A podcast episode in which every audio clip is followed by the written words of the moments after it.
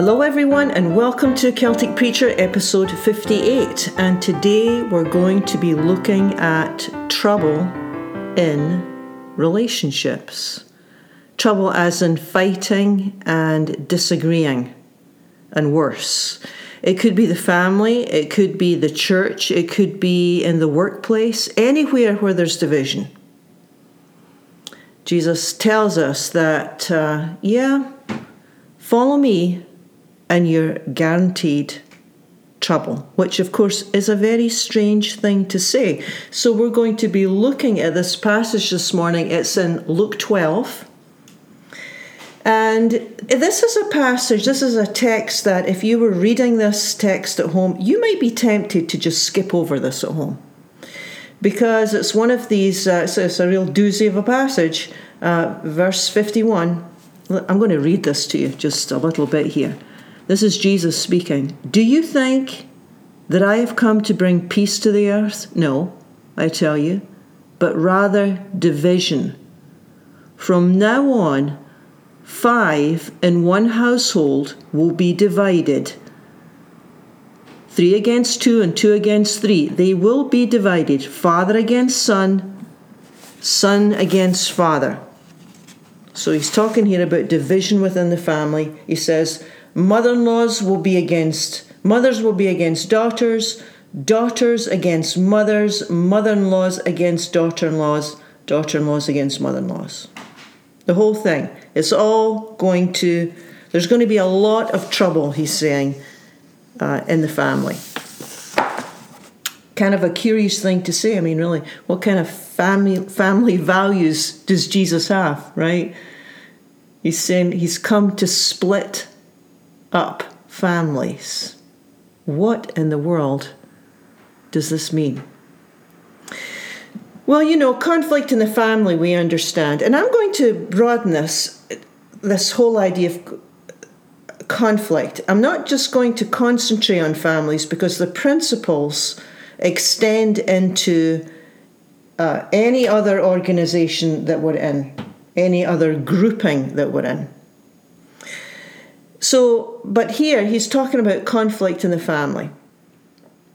Uh, failed marriages, failed partnerships, siblings that are no longer in communication with each other. Yes, we can relate to all of these things, right? But Jesus causing division, what is that about? Do not think, Jesus says, that I have come to bring peace. No, he says, I tell you division. What is that about? Well, there's several ways to understand this passage, and the first way is, of course, if you set it in its historical context, it really it makes sense immediately. Jesus is warning his first students that if you decide to follow me in my ways, you're going to be persecuted. You're going to be misunderstood, and in some places, he tells his students, there's a great possibility that you will die if you follow me. Now, that's in the historical context of 2,000 years ago. And of course, many, many of the early believers and followers of Christ did die. They were thrown to the lion's den, right? So, from Jesus' day to the present day, people have lost their lives simply by admitting to following Christ. I mean, it happens in places today. Imagine if you were living in North Korea and made it known that you were a follower of Christ, or Afghanistan, or Syria. I mean, there's so many places it would be dangerous, right? Households would literally divide and split in Jesus' day. Now, for us here in North America and in this uh, the European countries, and the majority of us will never fear physical death for following Christ. Our persecutions and our divisions will be far more subtle, but every bit is real. So the chances are that we will not physically die for our faith, right? It's not illegal to be a follower of Christ in North America, right? But we will experience subtler forms of persecution uh, and, and, and discomfort, and it's entirely possible. We will not be affirmed for doing the right thing. We're not going to necessarily be affirmed for doing or saying the right thing in our families, in our workplaces, in the extended family, in the church, in the culture, in the community. We might be dismissed as irre- irrelevant or fanatical. We will often be misunderstood. And according to this passage in Luke 12, the very people we think should understand us won't. The very people that we think will stand by us, they won't. The very people that we think will shelter us and affirm us and support us may not. May not. And in some places, you will be flat out rejected for standing by your own truth. So Jesus is addressing this kind of division. So again, he said, Don't think that I've come to bring peace. I'm telling you, division. Strange, strange thing to say. But makes sense when you start to look at this passage in, in greater detail. Um, I think it's an invitation to think about our closest relationships. And it's also an invitation to think about the people that are in our lives. And, you know, ask the question Does God, does God influence me in my relationships and how I conduct myself in all my relationships? Because often we might not necessarily consider God guiding us in our relationships until they cause us pain. And then the prayers fly, right? When relationships cause us pain, that's usually when we start to pray. And then we take a step of faith, and then we try to be true to what we believe is the right way in God's way, which looks like the way of honesty, which looks like the way of kindness, the way that leads to healing of some kind, either for ourselves or for someone else. And then we do the right thing, right? And we confront the problem, or we speak up, or we expose something, or we leave, or we demand change. And sometimes, in the midst of all of this, things get worse before they get better. Now, Jesus would say, to be expected. To be expected. Things often get worse before they get better. Doing the right thing can get you into a lot of trouble. I mean, this is Jesus' life story, right? He experienced this on more than one occasion. I mean, really, at its simplest, Jesus came and modeled for us what love and compassion looks like walking on the earth. And of course, this involved a lot of truth telling, which got him into trouble. And this is why Jesus teaches if you follow me, and if you do what's right and you do what's true, don't be surprised if you get into trouble. Don't be surprised. The higher the dysfunction in the family, or the church, or the community, or the group or the workplace, the more trouble you'll find yourself in. So you could be in a lot of trouble and be absolutely right on target. I've seen this a lot with, with pastors, which is a kind of a strange example to you, but I've actually seen this a lot with pastors. They're right on, they're right on target and they're doing great work. And uh, for whatever reason, groups in their church are like, nah, we don't we don't want him or her. We want them out. So the higher the dysfunction, the more difficult the more difficult life is. Now life is built upon relationships, a relationship with uh, with God, a relationship with ourself, and a relationship with those around us. Now, and all these three are very important. Very important to have a good relationship with ourselves, That's what it means to love yourself.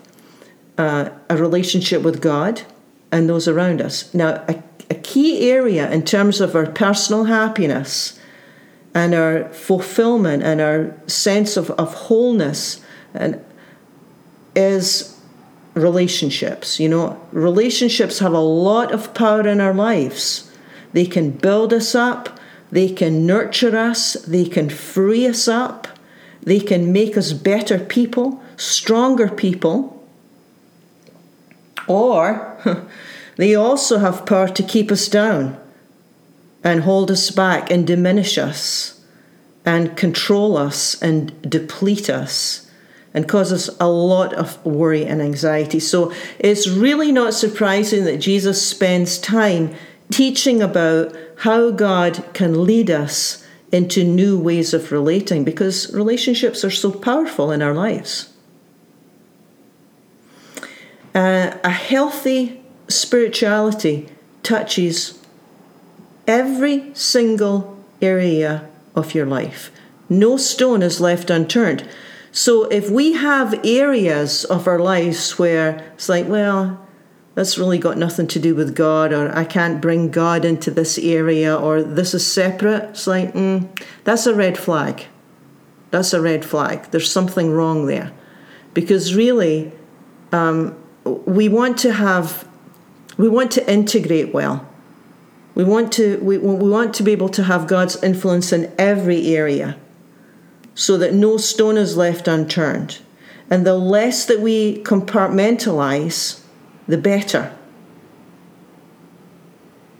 This is spiritual growth now. The, the less we can compartmentalize, the better. Now, one thing that Jesus modeled continually was the importance of right priorities because people, by and large, we have a lot of trouble prioritizing. We have trouble not just in relationship, but our lives in general. We can easily major in the minors and spend time on things and uh, activities that are not life giving in themselves.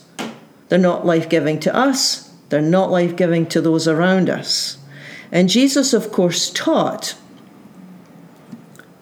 God first. And the understanding is this is why he would always say, you know, put God first. The understanding is is that if your priorities, if our priorities are correct, everything else will fall into place. So Jesus speaks to areas and teaches in areas that many of us have trouble prioritizing. So, for example, he, he teaches on wealth a lot, and possessions and money. He's, he teaches on the family, the extended family. He speaks about relationships in general. Because people tend to either give way too much of ourselves to our loved ones or way too little. Now, obviously, there's going to be healthy individuals in the middle with the right balance, right? Of course, there's going to be people like that.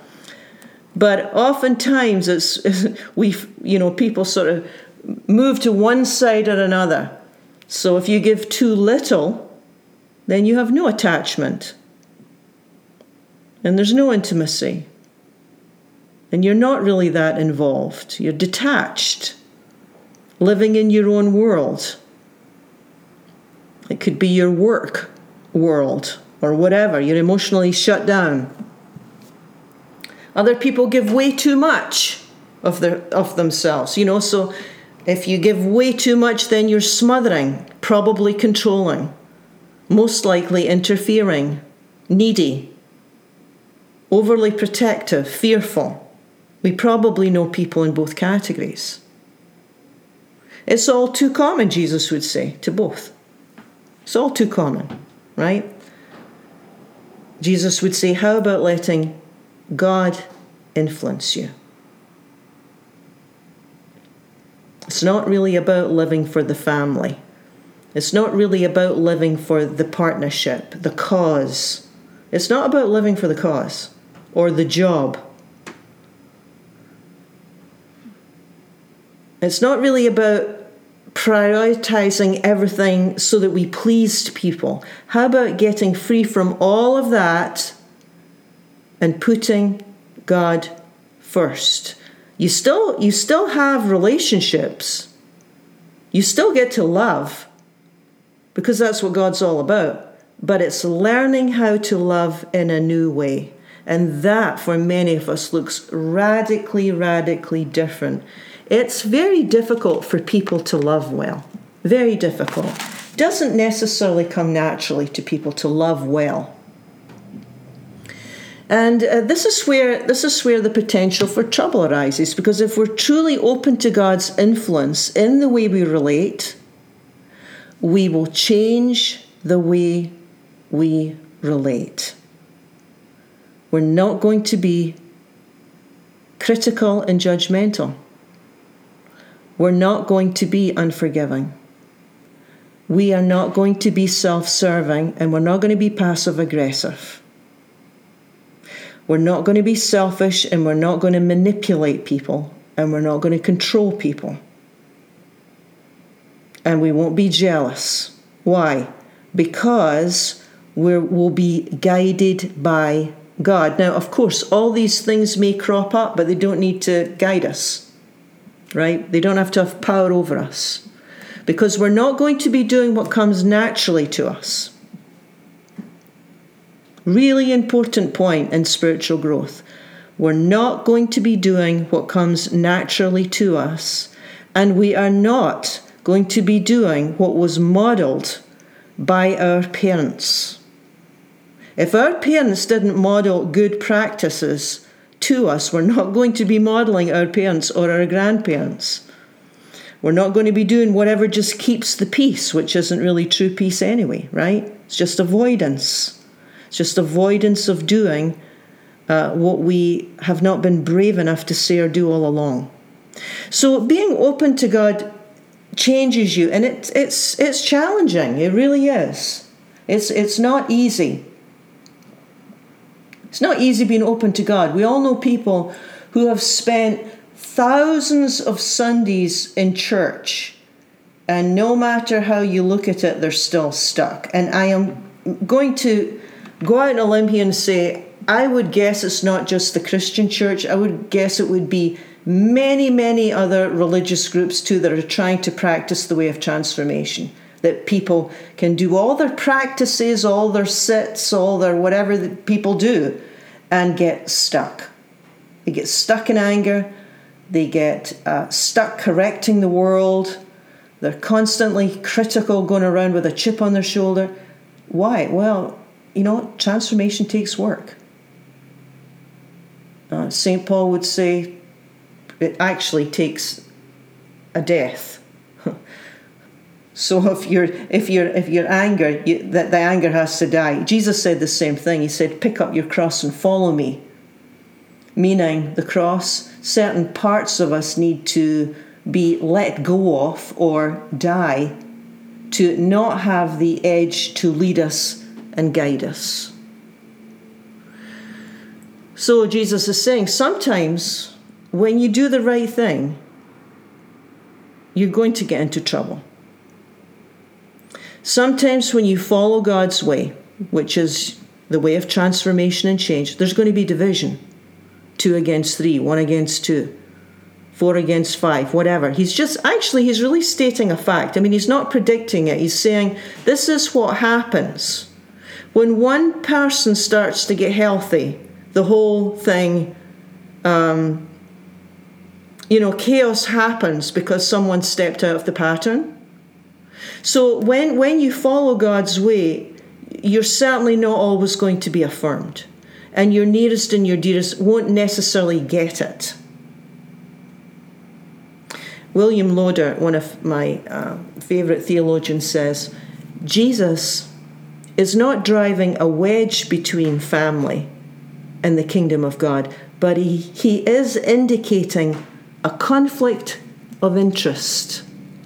That's a good way of, that's a nice way of putting it. He said, Jesus isn't driving a wedge, but there's, he's indicating at times there is going to be a conflict of interest.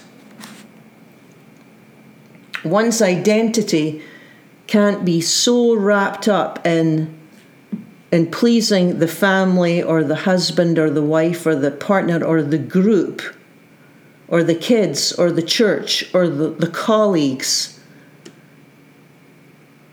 that one is left with no sense of real self identity. I mean, that's just your classic codependent stance, isn't it? You're so busy trying to fit in with the group or the colleagues or whatever, you know, whoever you're trying to please. It's like, well, what do you think? Or what should I do? Or is this okay with you? Or you know what's best? People pleasing is a conflict of interest, Jesus is saying. And so is pleasing yourself. See, the challenge is always to spiritually grow up and make up your own mind and step back. What would your strongest self do? What would your best self do? And have your own thoughts. And listen to God and follow Christ. It's like, oh, yeah, well, won't that cause trouble if I say that? Or won't that you know, upset. So, yeah, yes, it may well upset people, but you get freedom. You get freedom. You get to be free. Now, in the passage, Jesus is, of course, speaking to potential students, potential followers. So he's saying, if you want to be my apprentice, if you really want to learn God's way, then you need to put yourself in a position to hear God. Because we can become so controlled or so influenced by people or culture. We can be so suffocated by others and pressured into taking on someone else's values and goals and desires that we, we, we can't think for ourselves anymore. So when Jesus says, I've come to bring division, that's what I do. It's like Jesus is, is saying, I've come to bring division. That's what I do. I give you a choice of a new way of thinking and living. I'm going to give you a choice of a new way. Now, sometimes people will say yes to that new way, and sometimes people will say no to that new way, and that's when the division happens, right? See, sometimes people are just so far away from our values of which I think basically the, the most important value is kindness. Because really isn't isn't that what it all boils down to? There's four four years worth of seminary for you. What does it all boil down to? Is it kind? Well, if it's not kind, it's not God's way. Now, sometimes people are just so far away from our values of kindness that there really is no possibility of a relationship right? So where there's abuse, where there's violence, where there's hatred, where there's no trust, there's there's going to be a divide.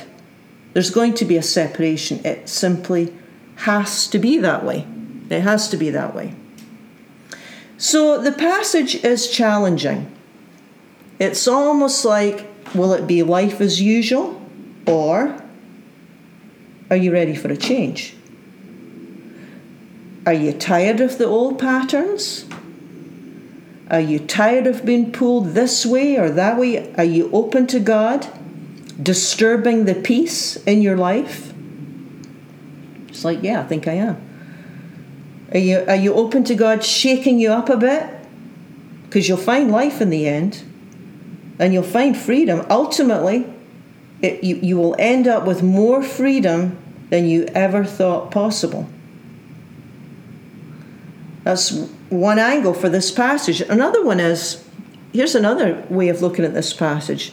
This passage can be a great encouragement for those who are suffering persecution. You're presently suffering for doing what is good and right and true. Jesus said, Blessed are the persecuted for righteousness' sake theirs is the kingdom. Now, he's not saying it's okay to be persecuted. He's saying, you know what? You're in trouble because you're doing the right thing.